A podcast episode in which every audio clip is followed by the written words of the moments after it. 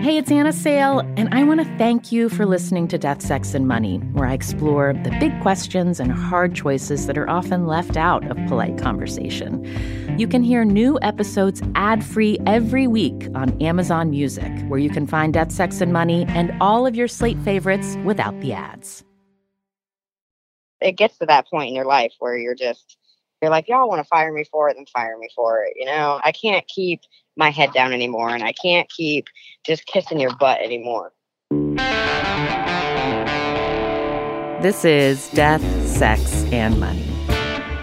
The show from WNYC about the things we think about a lot and need to talk about more. I'm Anna Sale.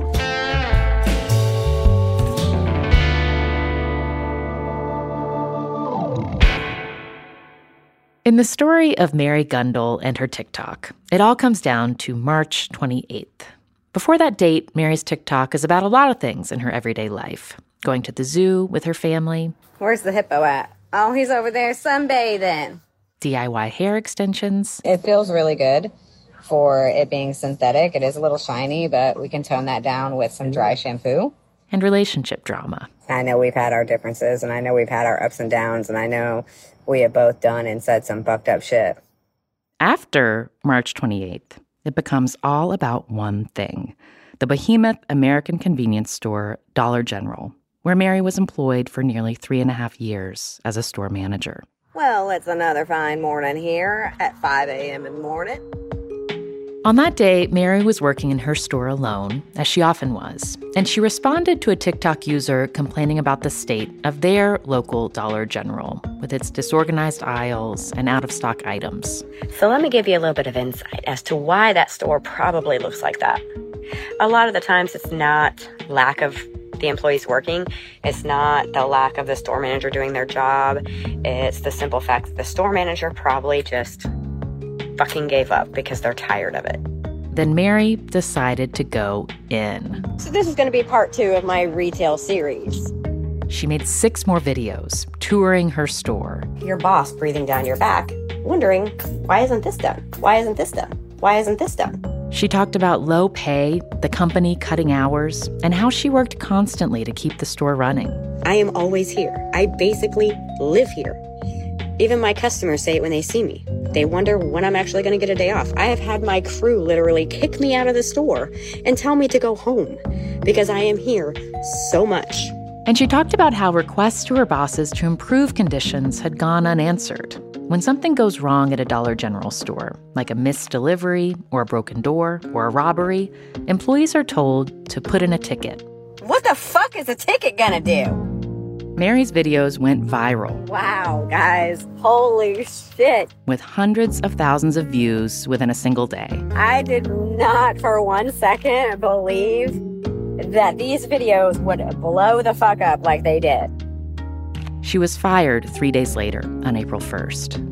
But the hashtag put in a ticket became a rallying cry. I know this is some weird ass shit. Does anybody know the hashtag put in a ticket? I just wanted to come on here for a minute and officially put in hashtag put in a ticket. I don't know if you following this Dollar General drama or not. Hashtag put in a ticket. Well, hey, y'all, let's talk about Dollar General and their corporate greed. And welcome back to another episode of Exposing Dollar General and their corporate slavery. Listen to your people because times they are changing, honey. In the past few months, Dollar General employees have connected and staged walkouts. Dollar General did not respond to our request for comment by deadline. But in previous statements, the company representatives have said they don't agree with all of Mary's characterizations of her workplace, but they are listening to employee feedback. I wanted to talk to Mary Gundel about getting all this started on TikTok. And are you on your way to your car now? Yes, I am now in my car. You're in your car. You're in your personal recording studio. Yes, ma'am. Yes. when I reached Mary, she had just attended an in person put in a ticket rally in central Tennessee where Dollar General shareholders were having their annual meeting. She was now back in her home in Tampa, Florida. It had been a 10 plus hour trip both ways. I drove up with my old assistant manager. She actually just left Dollar General last week. My old sales associate, Faith, and my daughter, Lily. Your daughter, Lily. How old's your daughter, Lily? Yeah. She is 17. 17. So it's four women, three of whom used to work together. And does Faith, does she still work at Dollar General? Uh, no, she actually left the week that I was terminated. My entire team that actually worked with me at that store no longer works for the company at all. Did they quit or were they fired? Uh, they all quit. Can you describe to me when you were on the road, the four of you, like what was the vibe in the car? What was the road trip like? Honestly, everybody slept and I drove. um, because we left we left at like five o'clock in the morning. I see. I was driving and you know, I just let him sleep. It was cool. I was just jamming to my music. Once we got to Atlanta and we stopped for lunch and everything, after that we changed our clothes. You know, we were in night clothes because we left so early and we're like, we just want to be comfy. So we changed at the local McDonald's to proper attire. Joining Mary at the rally were current and former Dollar General workers, but also employees from other big retailers like Family Dollar, Dollar Tree, and Amazon. They were calling on Dollar General to improve working conditions and raise wages, which, according to a 2020 survey, are among the lowest among U.S. major retailers. It was a protest, but also like a big party. We were holding signs and yelling and making noise. We also had, you know, a band that was out there playing. And so at the same time as we're chanting and we're saying our demands to the shareholders inside that building, we're dancing and laughing and having a great time with everyone that was there. When you bring so many different kinds of people together, what kind of music do you choose? What kind of band was it? Um, we actually had a brass band from New Orleans. Oh, that's the right choice. oh, yeah.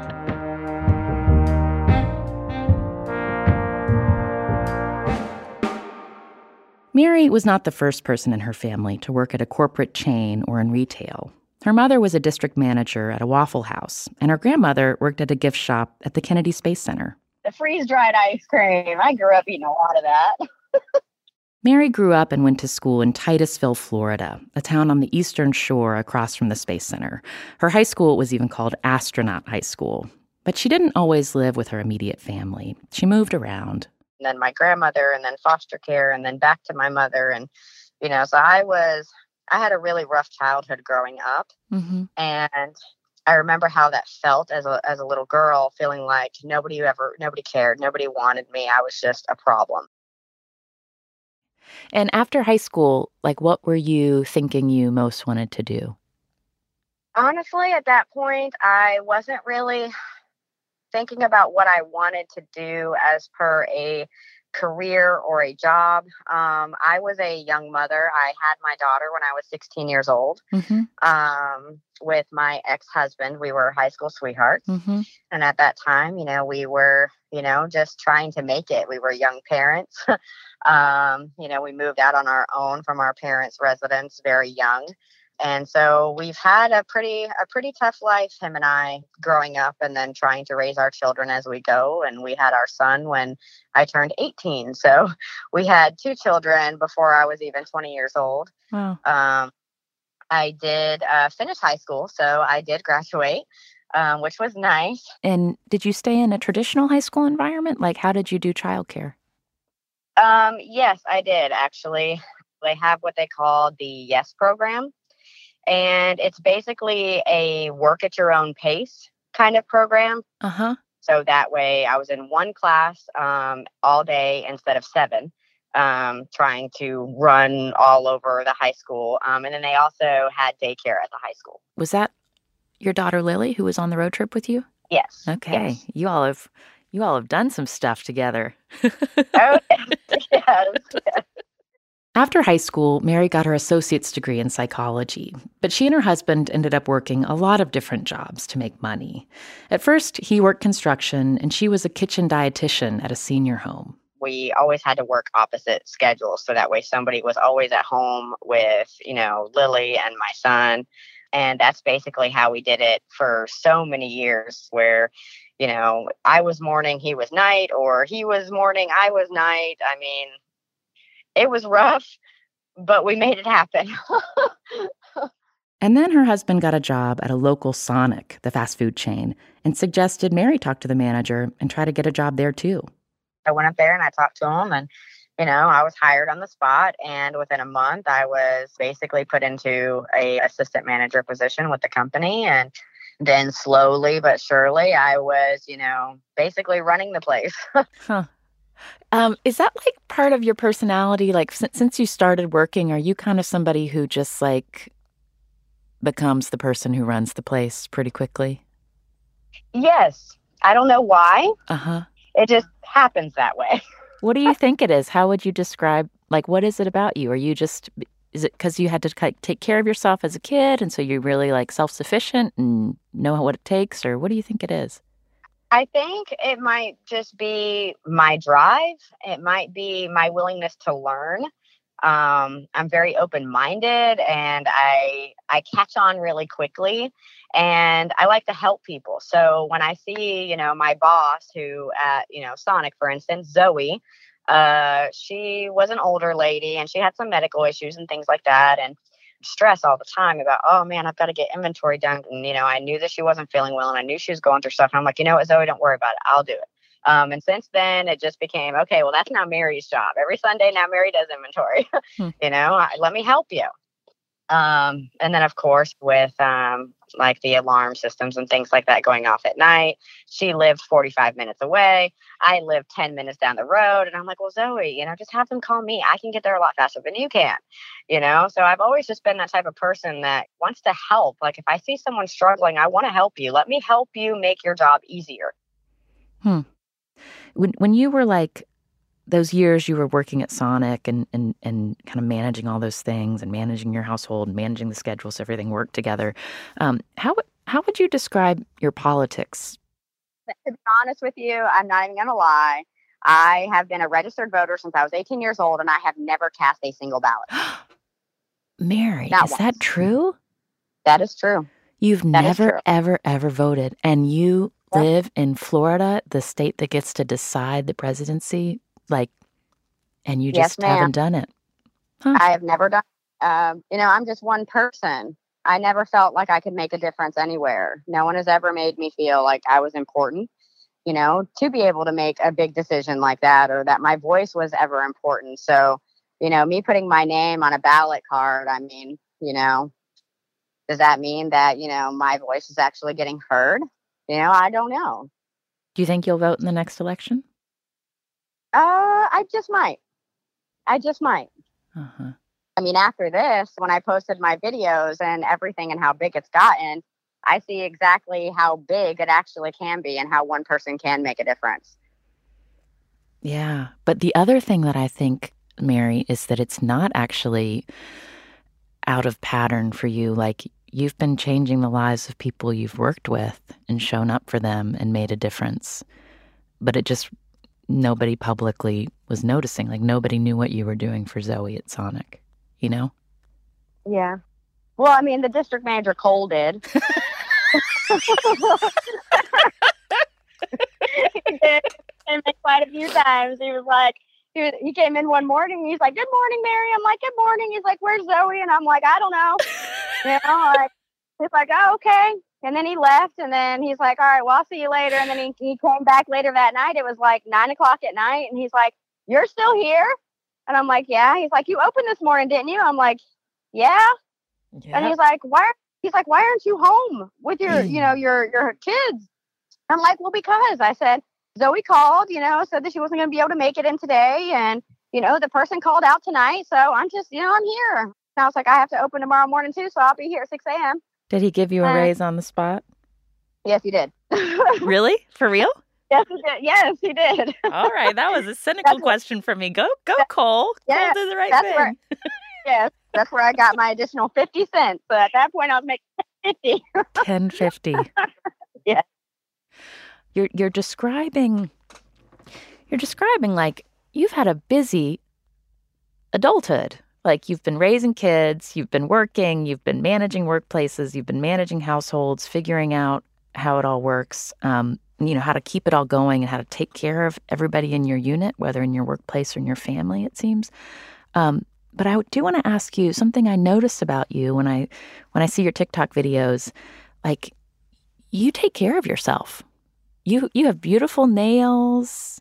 You like like you have beautiful hair. Like how have you fit that in to everything else? Honestly, I barely have time. Uh-huh. Uh-huh. When, when My did that nail- start? Like have you like just how when did you start like being like, "You know what? My nails need to be done. I need my hair look, to Um, look right." I'd say over the last um year or two. Oh, really uh, recent. Yes, yes, really recent. Um because I I I've had some um difficult things happen in my life with my ex-husband of 12 years and I I don't want to say that I was a victim of domestic abuse because I wasn't. Um but I was definitely manipulated and molded into a person that I wasn't within that relationship, I was not allowed to express myself. I was not allowed to use heat on my hair. I was not allowed to color my hair. I was not allowed to wear certain things. If I did wear a dress, I had to have shorts underneath. My dress had to be past my knees. Mm-hmm. I was not allowed to wear makeup very often. And uh, so once that relationship ended, I kind of went on a journey the last six years since my marriage ended to find myself again. Uh, and it was kind of hard for me to try to get out of my shell because some of the things that I would do, I'd feel uncomfortable. Like the first time I used a curling iron on my hair after my marriage ended, I was waiting to get yelled at. Mm. Um, so I would say that transition has definitely bloomed full force over the last two years because now I am more comfortable and confident being able to do those things for myself that I have never been able to do my entire life. Mm. It's your freedom. Yes.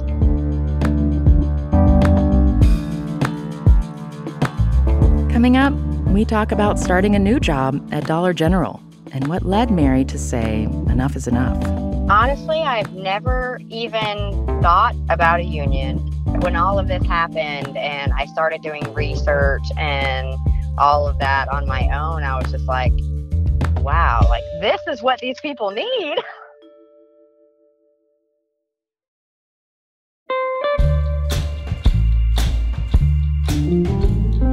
Like many of you, we are thinking a lot about how Roe versus Wade may change in the United States in a few weeks from now, when the Supreme Court is expected to release their latest ruling on abortion. If it is consistent with the draft opinion that circulated in early May, the United States may have a totally changed legal landscape, different than anything I've known in my lifetime. And so we are wondering from you are you doing anything differently right now? Are you buying emergency contraception to store up in your closet? Are you talking about birth control more explicitly with partners or people you love of childbearing age? I talked to someone recently who decided to let go of two embryos that were in frozen storage after IVF. It was a tough decision, but she wanted to make sure that she and her partner got to decide, not some change in the legal framework. We particularly want to hear from you if you live in a state where local laws will make abortion more restricted than the Supreme Court currently allows. Or maybe you've had to travel for an abortion or reproductive health care already, even with Roe in place. What was that like? Or if you grew up in the US when abortion was not protected by the Supreme Court, what are the stories you want a new generation to hear? Record a voice memo and send it to us. Tell us what you are doing and what you are talking about. Email us at deathsexmoney at wnyc.org. This episode is brought to you by Fail Better, David Duchovny's new podcast with Lemonada Media. On Fail Better, David, who has experienced both low and high profile failures throughout his life, explores the vast world of failure how it holds us back, propels us forward, and ultimately shapes our lives. Each week, he will chat with guests like Ben Stiller, Bette Midler, and more about how our perceived failures have actually been our biggest catalysts for growth, revelation, and even healing. Through these conversations, he hopes listeners can learn how to embrace the opportunity of failure and fail better together. Fail Better is out now wherever you get your podcasts.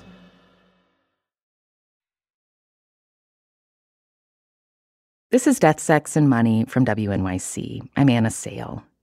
Mary Gundel got divorced in 2015 and found herself a single mom with three kids. Her youngest son was diagnosed with autism right as that marriage was ending. He was four, and Mary took a job working from home doing IT calls for DirecTV to keep an eye on him. It was hard and lonely. On her first New Year's Eve alone, she found herself perusing an online chat room. It used to be like Lost Cherry or something like that, but I think now it's like Cherry Tap. She wanted to make a connection. I was sitting at home and my kids were, you know, obviously in bed. It's New Year's and I'm lonely and I'm sad and I'm still crying like every day at this point. Um, my husband, my current husband, you know, he was on there and uh, I, you know, just wrote in, you know, his little chat and I was like, hi, you know, just saying hi to everybody. and he ended up writing me back. And so we started talking that night. So we we spent new our first New Year's together on the video chat. And the next morning I woke up to a good morning beautiful. I hope you have a wonderful day. I'm off to work. You know, hopefully we could talk later. I see. And that was basically where that began. I see. And so he was kind of my rock and my friend and he was kind of my savior. mm-hmm. I just want to um, pause and acknowledge Lost Cherry is quite a name.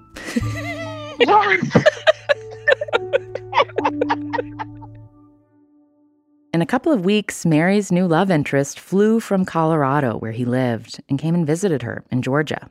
She introduced him to close friends who gave him the seal of approval. He's like, I can't, you know, imagine my life without you at this point. And he's just like, it's crazy. And so by the end of April, he bought a one way ticket and moved out to Georgia to be with me. Her kids liked him too. My youngest son, who is autistic, doesn't, you know, know anybody else's dad. They married in 2018, and a year later, Mary got her first job at a Dollar General in Georgia. She was hired as a store manager, and she says one of the first things she noticed was the lack of official training. I didn't even know what I was doing. I mean, like my team at that store had to show me, their boss, how to check in a vendor, how to run the register and do a return. But Mary's store thrived. She was eventually moved to a Dollar General in Tampa, in a neighborhood where Mary did not always feel safe in the store. It was so bad. It was every day. I I was calling the cops basically every single day for, you know, people loading up bags or um, you know, loading stuff into a cart and just walking out the door. Uh, I was threatened with a knife by a customer that was cussing out my cashier because I stepped in between the cashier and them to remove her from the situation because she was basically in tears. And I would much rather take the brunt of that because I'm the manager and, you know, I'll deal with it. Um, I was sexually assaulted in my car when I was getting ready to leave the building. What do you mean? Um, I was getting ready to leave. That store closed at 10 o'clock at night. And so as I was getting ready to pull out of the parking lot, a gentleman pulled into the parking lot and came over to my car and reached in my window and one hand went straight down my shirt and the other one grabbed the back of my head like my hair and oh he was God. trying to pull me through my window. Oh my goodness. And what what were you told to do by your managers um, when there was something violent happening? Uh, well, of course, you call the cops and, you know, you put in a ticket. Basically, letting corporate know that we're having issues with, you know, violent customers in our location and we're having issues with shoplifting in our stores and stuff like that because they say the more tickets we put in on the same situation, the more it lets corporate know so that way they can address and fix the problem. So every time someone was to shoplift in my store, I was supposed to put in a ticket.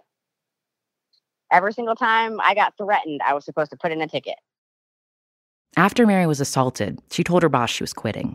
He told her he'd move her to a bigger store in a better part of town. This store had produce, which meant more deliveries and more responsibility, and Mary was excited. She had seven employees to manage and 198 hours to pay out. The catch this new store had been neglected and Mary had a lot to get done to bring it up to her standards. Three weeks, we had it basically completely cleaned up. There was no more boxes in the aisles, no more roll rolltainers on the floor. The aisles were finally clean and What'd clear. you say on the floor? uh, roll rolltainers? What's that? They're the metal carts with all the product in it. I see. Yeah. I see. Yeah. Um, and so within those first three weeks that I was there, I had all the the payroll that he told me that I had. But then all of a sudden it was like overnight things are changing. Like I went from 198 hours every single week for the first month to okay, well now you've got 180. And I'm like, okay, 180. All right.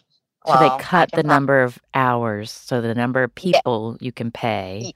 So you're cutting people's hours that work for you, and you're also making it harder to run the store because there's fewer people in the building at the same mm-hmm. time, Yes. right? Okay. Yes, absolutely, one hundred percent. So you know, the next week my labor was one eighty, and I, you know, I didn't say anything. I'm like, okay, you know, whatever, like, you know, I can manage that.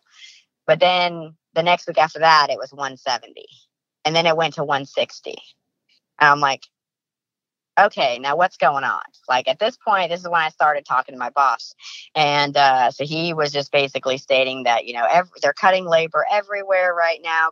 I mean, there was just excuse after excuse after excuse, and then all of a sudden it went from 160 to 134. Wow. And so I'm like, really? 130 hours. And I do this much business. My trucks are still huge.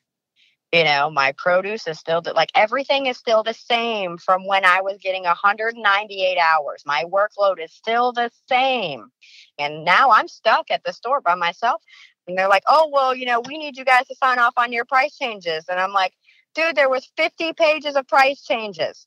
The price changes aren't getting done today. Sorry. Mhm. Like, you know, I, I'm human. Yeah, I am not a robot, and I would like to be home, you know, at some time today. and were you paid overtime or sal- like were you paid hourly? No, we were. I'm a salaried worker, so it didn't matter how many hours I worked. I see. I would still get paid the same amount every week. And what what would change at your home when you were having to work more hours? my husband was definitely frustrated because I was home less and less. My days off were far few and in between.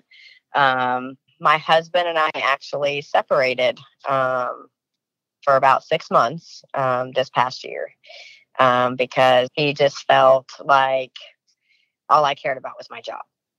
And now I can't, you know, tell him that I don't agree because at that point in time, I I was that way. I was very career driven. I was all about Dollar General. I was all about, you know, being the best that I could be and being able to go somewhere in the company to set up a better life for my children than what I had.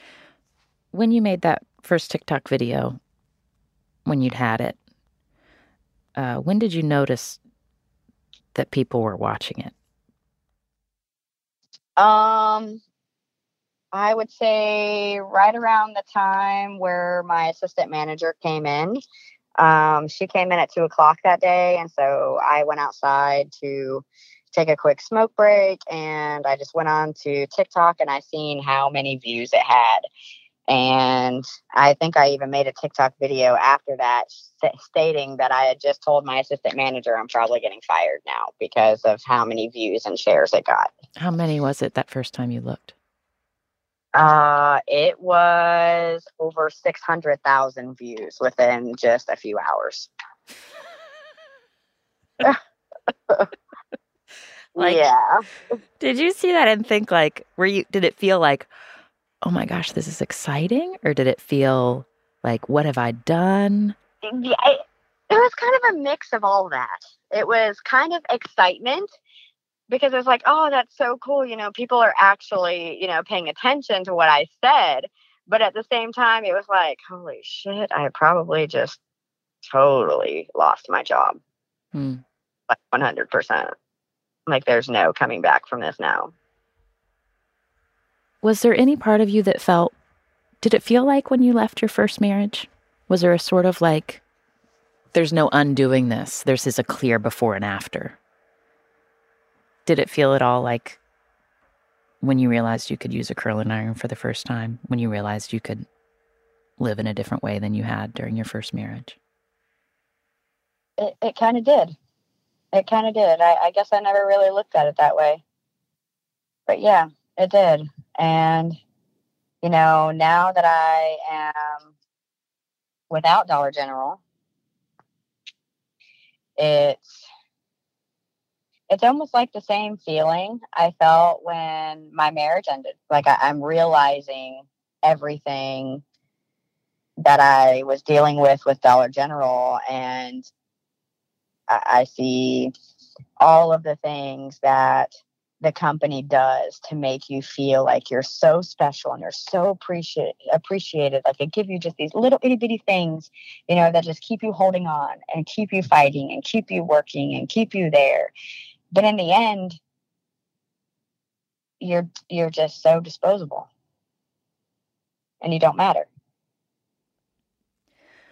Well, and it sounds kind of complicated because on the one hand, you now sort of see clearly that some some rules you were trying to live by were rigged in a way that weren't going to allow you to succeed. Like you see Right. that, but you Right. also see like it sounds like you were trying to do right by the people who worked for you as a manager, you know, and like those relationships were not fake or not, you know, they were real. Those are real people. Oh, oh yes, absolutely. All I still I still talk to my team that I worked with in Georgia three years ago. Oh, really? I still talk. Yes. Oh, what do they make of what's happened in your life, Mary? Oh, dude, they are so happy. They are so proud. do you think of yourself as TikTok famous? my daughter says I am, but I mean, I I don't even really, I never really even thought about it. To be honest with you, I mean, you know, when I meet people, like I was at the rally, and I've had I had a bunch of people come up to me, and they're like, "You're Mary from TikTok. You're famous. I need to get a picture." And I'm like, "Okay, you know." But do I consider myself famous and high and mighty and all these things? No, because I've never been that way. And I think that's one reason why I make connections the way I do is because even though I'm your boss, that's just a title. I'm not better than you. I mean, I'm not better than anyone else. You know, my sales associate that's running my register, she could probably do my job as long as I showed her and I guided her and led her in the right direction.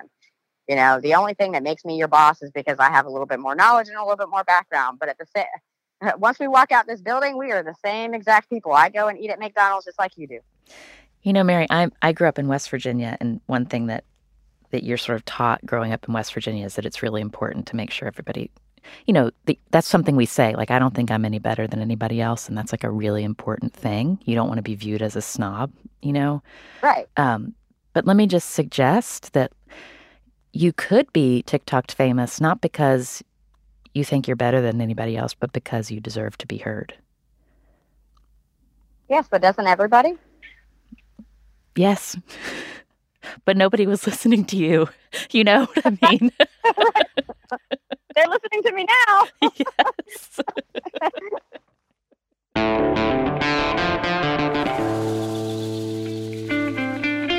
That's Mary Gundel in Tampa, Florida. Since she got fired from Dollar General, she's been driving for Lyft and Uber to make money. One day, yeah, I can make 250 bucks, but then the next day I'll be lucky if I can bring home 100, you know?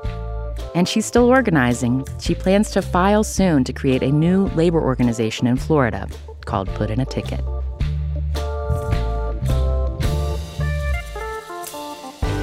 Death, Sex, and Money is a listener supported production of WNYC Studios in New York. This episode was produced by Zoe Azulay. The rest of our team is Julia Furlan, Afi Yellow Duke, Emily Botein, and Andrew Dunn. Our intern is Lily Clark.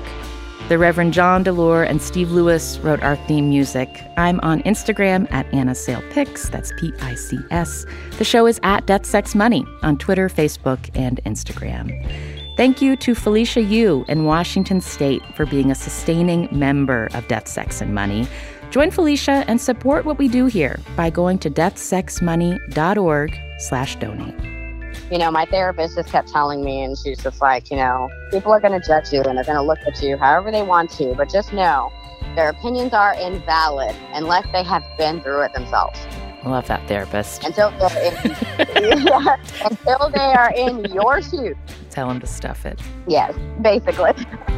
I'm Anna Sale, and this is Death, Sex, and Money from WNYC.